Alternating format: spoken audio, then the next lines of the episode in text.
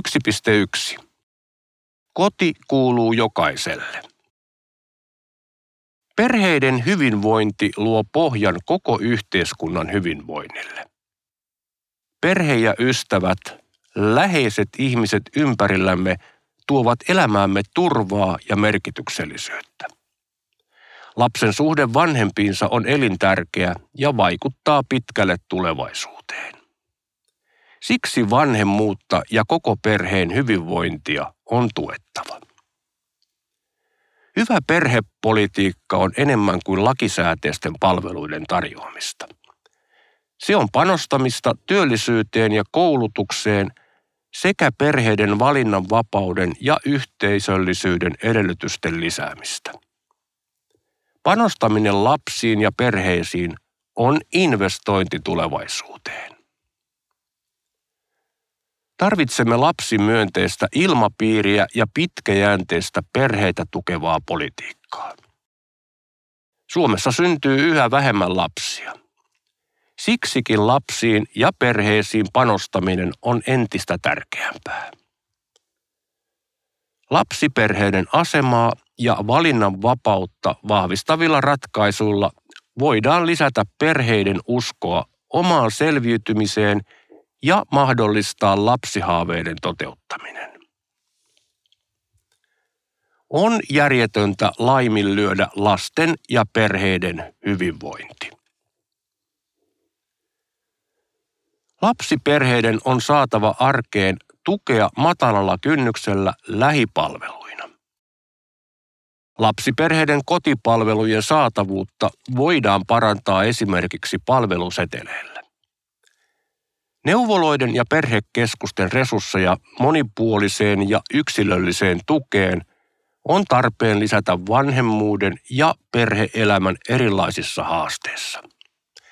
Tärkeää on, että perheet voivat muodostaa hyvän ja kestävän asiakassuhteen neuvolaan. Perheiden toimeentuloa on parannettava. Liikkumisen, asumisen ja ruoan kustannusten nousu haastaa monien perheiden talouden. Sosiaaliturvauudistuksella on tavoiteltava lapsiperheköyhyyden ja ylisukupolvisen syrjäytymisen ehkäisyä.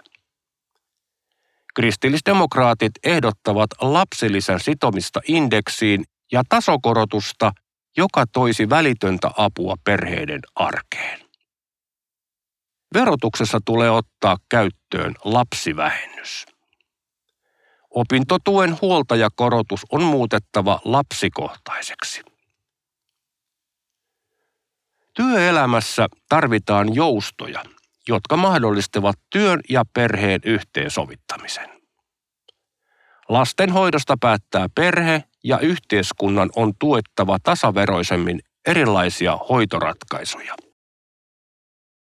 Perheiden valinnan mahdollisuuksia on lisättävä kehittämällä kotihoidon tuen joustavuutta ja ottamalla käyttöön ansiosidonnaisten vanhempainpäivärahojen jälkeen lapsikohtainen hoitoraha kautta palveluseteli, jota voi käyttää perheen valitsemaan hoitopalveluun.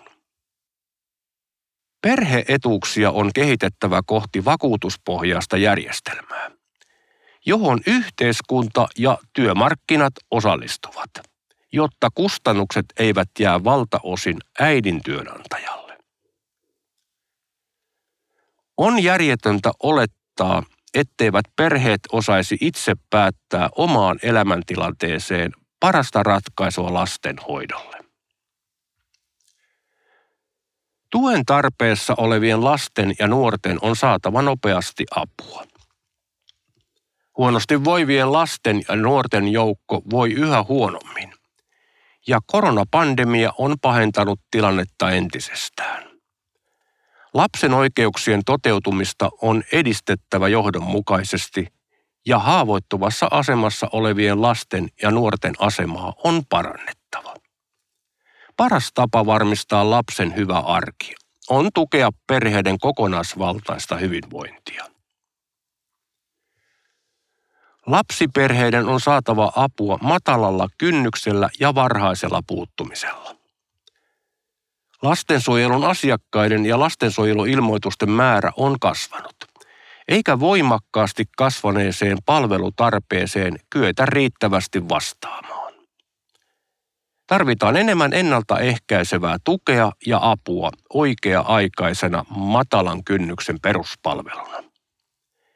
Jo ensimmäiseen avun pyyntöön pitää pystyä vastaamaan viiveettä. Tarjolla on oltava monipuolisesti tukea. Kotipalvelua, perhetyötä, vanhemmuuden tukea lapsen ja nuoren eri kasvuvaiheessa, tukea eroperheelle, tukiperheitä ja henkilöitä. Vaikutukset lapsiin on huomioitava kaikessa päätöksenteossa. Lasten tarpeet tulevat paremmin esiin, kun valtion hyvinvointialueiden ja kuntien päätöksenteossa otetaan käyttöön lapsivaikutusten arviointi kaikessa lapsia koskevassa päätöksenteossa ja siirrytään lapsibudjetointiin. Ylisukupolviseen huono-osaisuuteen on puututtava. Lapsiperheiden erityistarpeet on huomioitava asuntopolitiikassa ja ympäristösuunnittelussa. Yksin elävät on otettava huomioon julkisten palveluiden suunnittelussa. Yksin asuvat ovat usein muita heikommassa taloudellisessa asemassa.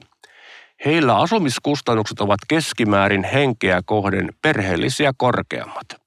Ja lisäksi yksin asuvien työllisyysaste on selkeästi alhaisempi. Toimenpiteet.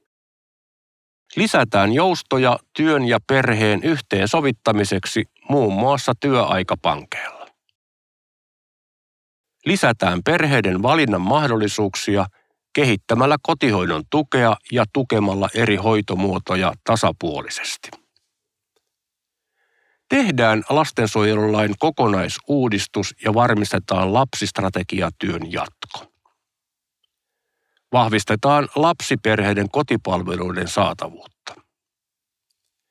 Kehitetään neuvolatoimintaa perhekeskusmallilla. Korotetaan lapsilisää ja otetaan käyttöön ansiotuloverotuksen lapsivähennys.